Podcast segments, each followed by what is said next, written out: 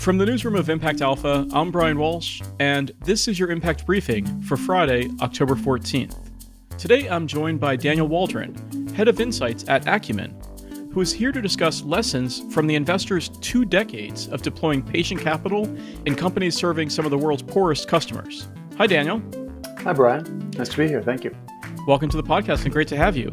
But first, here's what you need to know from this week in impact investing. $1 trillion. That's the total assets under management for impact investing, according to the Global Impact Investing Network, or the GIIN.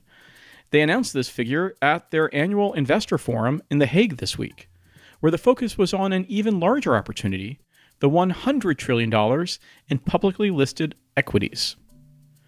Another impact investing conference, SOCAP, that's Social Capital Markets, returns to San Francisco next week. The event has a new investor, Common Future. This Oakland based nonprofit is focused on economic and racial equity, but they've turned into a strategic investor after receiving seven figure unrestricted grants from MacKenzie Scott and the Skoll Foundation. Last month, Common Future acquired Seattle based nonprofit lender Community Credit Lab. Hydrogen is so hot right now. Hy24 Partners, based in Paris, raised 2 billion euros to invest in clean hydrogen infrastructure. Hy24 Partners has already invested in a network of hydrogen fueling stations across Europe and in green hydrogen fuel for transportation, aviation, and industry. And finally, hip hop super producer Corey Denard, also known as Mr. Hanky, has teamed up with the Sierra Club organizer Michael Hawthorne to give the climate movement some swagger. Their Clean Energy Culture campaign will engage hip hop artists and entertainers to activate black communities around climate opportunities. Now it's time for our featured conversation. Acumen is a household name in impact investing. When it launched in 2001, founder Jacqueline Novogratz did not promise investors that she'd make the money. After all, Acumen is a nonprofit. But she did promise them change, using investments as a means to solve some big issues with global poverty. Acumen's approach was to deploy long term or patient capital into companies providing critical services to very poor people, things such as energy, housing, sanitation, and agricultural services. My guest, Daniel Waldron, is head of insights for Acumen. Waldron has co authored a new report written up this week in Impact Alpha that unpacks the financial returns, the impact, and the lessons Acumen has learned after two decades and $115 million invested into 123 portfolio companies. So, Daniel, can you take us inside Acumen's portfolio? What are some of the companies that you are most excited about? Absolutely. And thanks again, Brian, for having me today. Uh, within the portfolio right now, and I should say the portfolio covered by the report is in the five kind of emerging markets regions that we invest in. So, India, Pakistan, East and West Africa, and Latin America. We also invest in the United States of America. That's not covered in this report, and I won't talk about it as much because it's a very different model there. So within our portfolio, what really gets me excited is the investments we're making in agriculture and in kind of the productive use of energy is what we call it. To a lot of other people, it just looks like efficient capital, um, large machinery that can help people earn more money or earn money from different sources. And so you know, you have Burn Manufacturing, which is just a wildly successful company, Cook Stove Company in East Africa. They, you know, it took them, God, six or seven years to sell their first million stoves. They've sold their second million in the last year, and that is a company that's saving people money, that's saving people time, that's you know mitigating carbon emissions. So, what's not to be excited about there? And they've really tapped into the carbon credit markets. Um, I mean, in Latin America, we have a company Azahar, which is it, it's a coffee buyer. It, it, it, procures beans from co-ops and cooperatives throughout Latin America, but they're really doing some interesting stuff in terms of changing how farmers get paid for their coffee and actually trying to figure out what is what do you actually have to pay a farmer so that they can prosper, not just you know subsist in poverty or continue, but actually prosper, take a vacation, live like a, a high quality life, and base your pricing off of that and work from there and so, I mean, I, I, could go on and on. Those are two of the many companies that I'm pretty excited about. Now, you have done what very few impact investors have done. You share data on your financial returns. Can you give us a snapshot? Yeah. So, over 20 years, 2001 to 2020, that's where we stopped the data collection. Um, as we valued our portfolio on, on sort of midnight on New Year's Eve 2020, we're on track to return 91 cents on the dollar from the investments we've made over those 20 years in those regions. And uh, if you're looking to you know make money on your pension or your 401k, that might not sound particularly good. For a nonprofit investing in companies serving people in poverty, um, I think it's incredible. It's it's philanthropy at its most efficient and its most impactful. Um, and I know that may sound slightly odd to say, saying we lost nine cents on the dollar, and I'm happy to talk about why. Well, so why did you lose nine cents on the dollar? Because our winners don't pay for our losers. It's the first big case. Um, so, you know, our, our most successful companies, the 20 most successful, the average return is about 2x. Um, forget IRR for the second, just we'll get it back about twice what we put in. That doesn't make the venture capital model work, right? You need a 10x or a 40x in there to cover all your losses. Our hit rate's fine. It's just, it's a lot of singles and doubles. There's not home runs in there in that sense. And so, you know, we've taken losses on a lot of companies. A lot of them have actually been still really impactful. We've over 150 million people reached by companies that will take some loss on, right?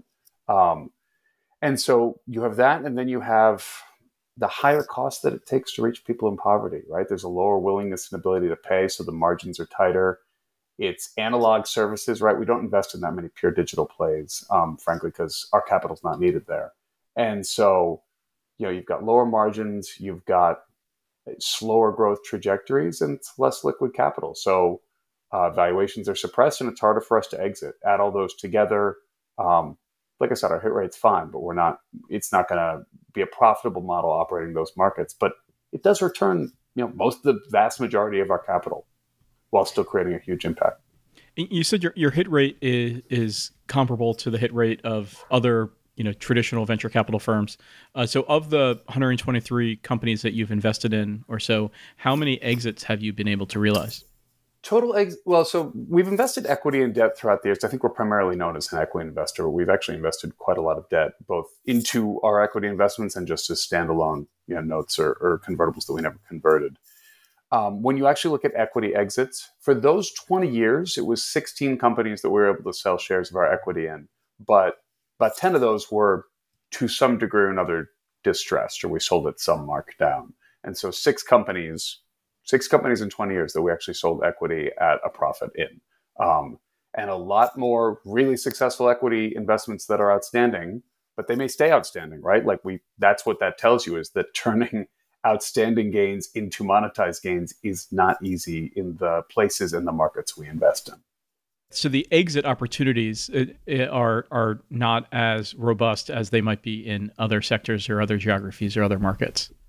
Absolutely there are not the growth stage investors that, frankly, we would like there to be ready to invest later stage Series B, Series C capital in companies that are, you know, providing solar to off-grid households. Actually, there's probably more investment there, but cook stoves, healthcare, agriculture, particularly, we don't see that equity following on. Um, I think it's getting better. We've made a few more exits just this year in our India portfolio, and so maybe that's a promising sign. But these don't tend to look like traditional VC exits. It's not secondaries to a PE firm or big strategic acquisitions. In some cases, it's just been promoters buying buying back our stake at, at a gain, which is great. But um, it just tells me that the venture capital model, which is what so much of the impact investing space has organized itself around, it's appropriate for a very narrow slice of companies. And there's just a whole bigger universe of really deeply impactful both companies and even sort of hybrid or nonprofits that you can reach if you're willing to kind of expand your idea of what's possible. So, what uh, what other types of capital then do you think are necessary to come into the markets where you operate? Well, I would love to see more growth stage capital come in and, and, and to invest in our companies, right? And so, um, I do think, and I think if you could start to value some of the impact better, you would see more of it, right? We're seeing that certainly in businesses that have carbon impact, we're starting to raise significant capital because it's been monetized.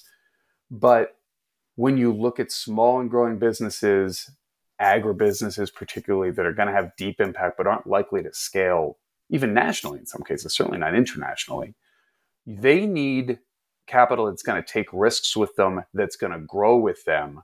But we've just, I mean, we've shown in this report, it's not likely that you're going to get uh, an equity exit as you would think of it in a VC model. So, what does that mean? It means something that looks like equity in that it shares risk and is flexible over time, but probably has some exit structured into it. And that's what we're investing more of is kind of hybrid mezzanine type instruments where you know it could be a convertible that after five years will either convert or will get paid down over the next five years. We've just made an investment like that.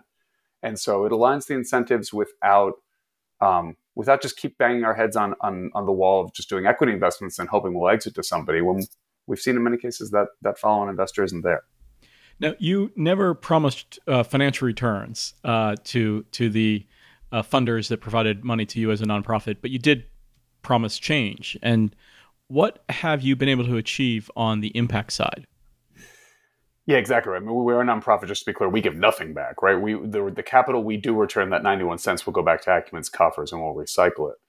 But in terms of the impact, I mean, the the sort of top line numbers are great. It's 380 million people impacted by the companies in this sort of data period that we looked at.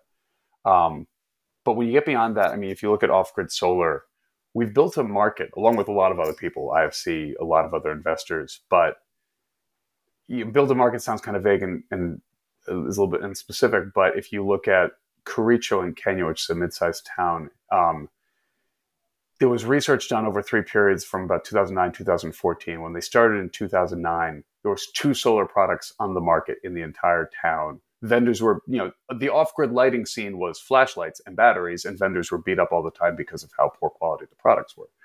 Fast forward five years there was 84 solar products on the market. Prices for solar had dropped by two-thirds and sales had risen 30x and that was driven by a lot of factors but primarily also by two of the companies we'd invested in, D-Light and M-KOPA, and then a whole lot of knockoffs and sort of copycats, and that's fine too, right? But um, you just saw suddenly people had options and they had a higher quality of life, and that was just driven by a market-based solution that was supported by some people willing to take some risk. This this point about the providing options for the poor, uh, I think that hits on a theme throughout Acumen's two decades of really thinking about the human dignity and the agency of the, the people that you're seeking to help. Uh, can, can you speak a little bit about that and, and how that kind of uh, is embedded into your work? Yeah, I mean, it's, it's from, it's the core of it. It is the idea that you need a market-based solution. I mean, this was, you know, 2001, uh, quite a while ago, but like this was a reaction to aid and to the failures of development aid and kind of handouts, right? And so what if you invested in companies that were going to sell to customers and respond to their preferences? And if customers didn't like it, they would go out of business. And so, like, be accountable to the people you want to serve. And so, I, I could give you a dozen examples. I mean, cook stoves were something that had been given out for 30 years, but finally we invested in a cook stove company in Burn that listens to its customers that is really rigorous about incorporating feedback about how the product looks, feels, operates, how food tastes cooked on it.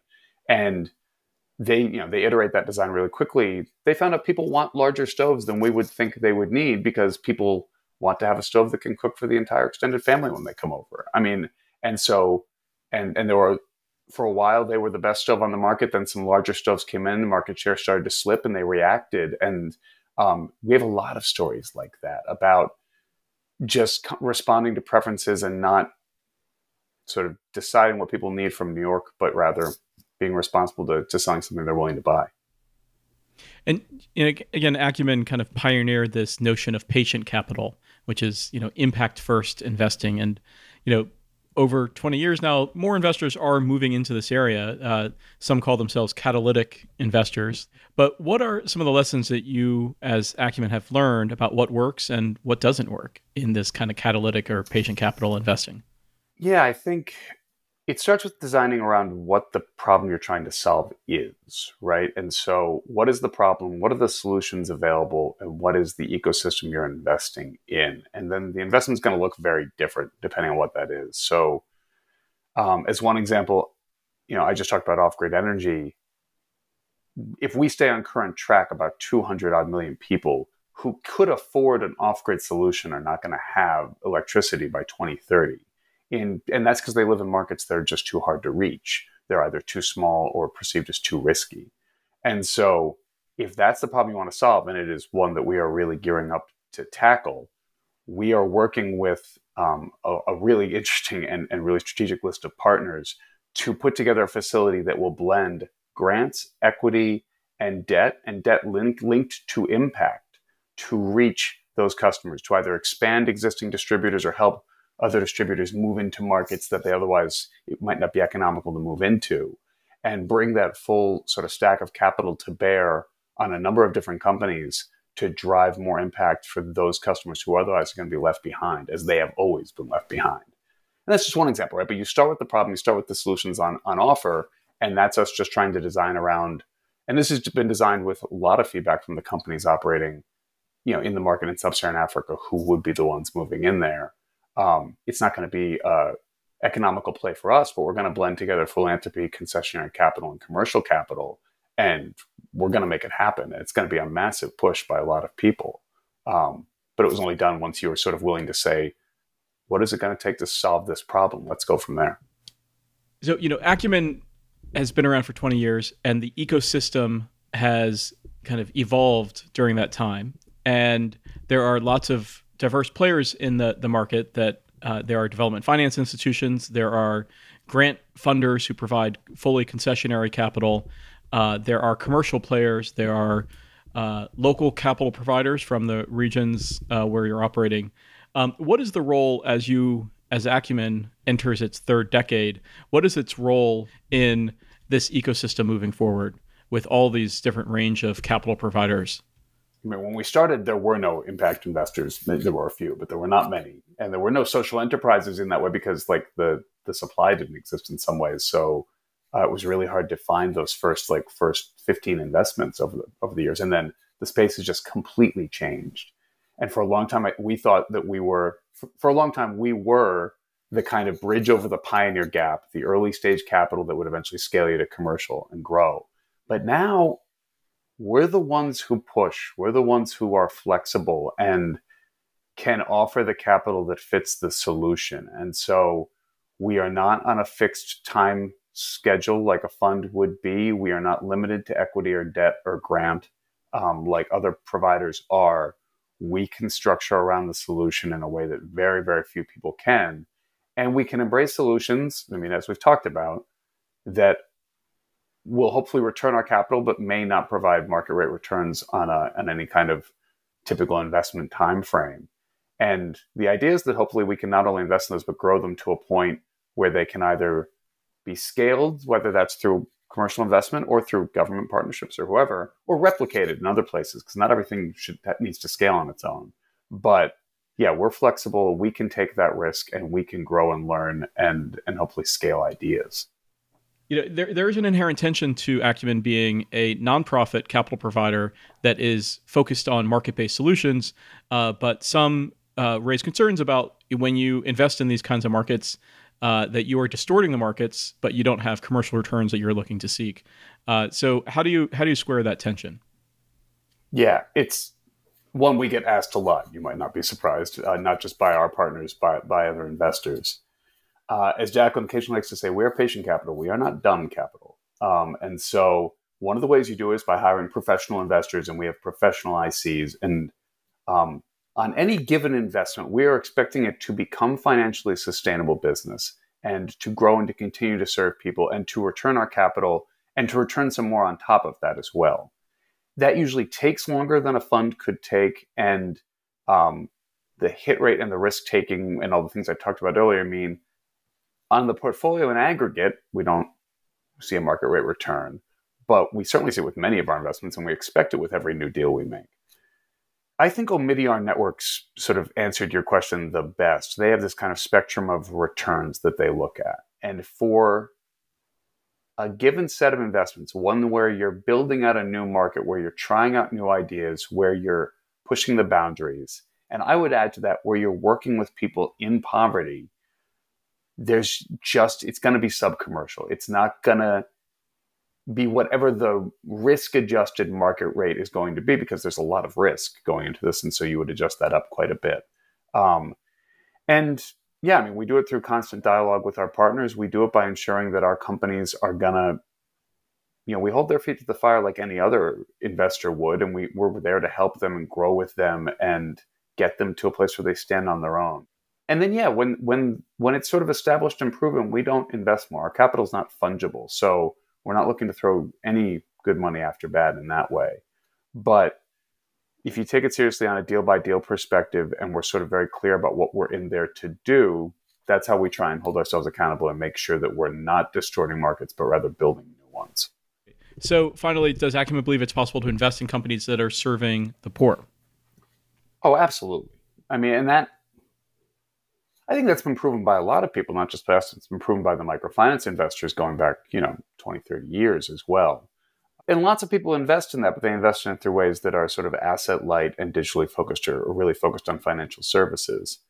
What's trickier is investing in things that are going to provide essential services or that are going to be on the ground dealing with, you know, durable goods, moving equipment and retail um, in physical space. And so those investments take longer. Early stage investments in those kind of companies, that's what we do. And that's what we've seen that you know the returns may not be market rate but the impact can be much deeper and hopefully even broader as well if you're willing to work with companies that serve what is a huge group of people who are otherwise ignored. Like that can't just be the government's job. That's got to be the job for interesting and interested investors as well so daniel any last final thoughts on this investing as a means your 20 years of patient capital report from acumen yeah just two things and i'll, I'll be quick with both of them um, the limit to all this, I think, the limiting factor is how good we are at measuring our impact.